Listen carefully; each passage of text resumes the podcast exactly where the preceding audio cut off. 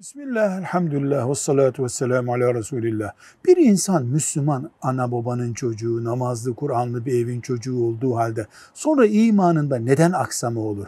Bu süreç nasıl işler diye sorulursa deriz ki Allah'ı inkar, ona ortak koşma, ortamlarında bulunmak, kafirleri sakıncasız, zararsız zannedip belli noktalarda kafirlerin de haklı olduğunu düşünmek, hayat için İslam'ı, şeriatı, Resulullah sallallahu aleyhi ve sellemi, ashab-ı kiramı örnek olarak görmekten uzak, öyle insanların yanında olmak, Allah'ın sevdiğinden nefret, sevmediğine sempati beslemek, din, Kur'an, peygamber ile alay etmek, alay edenlerle bir arada bulunmak, sihir, büyü ve benzeri lanetli işlerle uğraşmak ve kabirsiz bir dünya, mezarı olmayan bir dünya hayali içinde olmak, zamanla mümin olduğun halde imanın dışına taşmayı hazırlayan nedenlerdendir.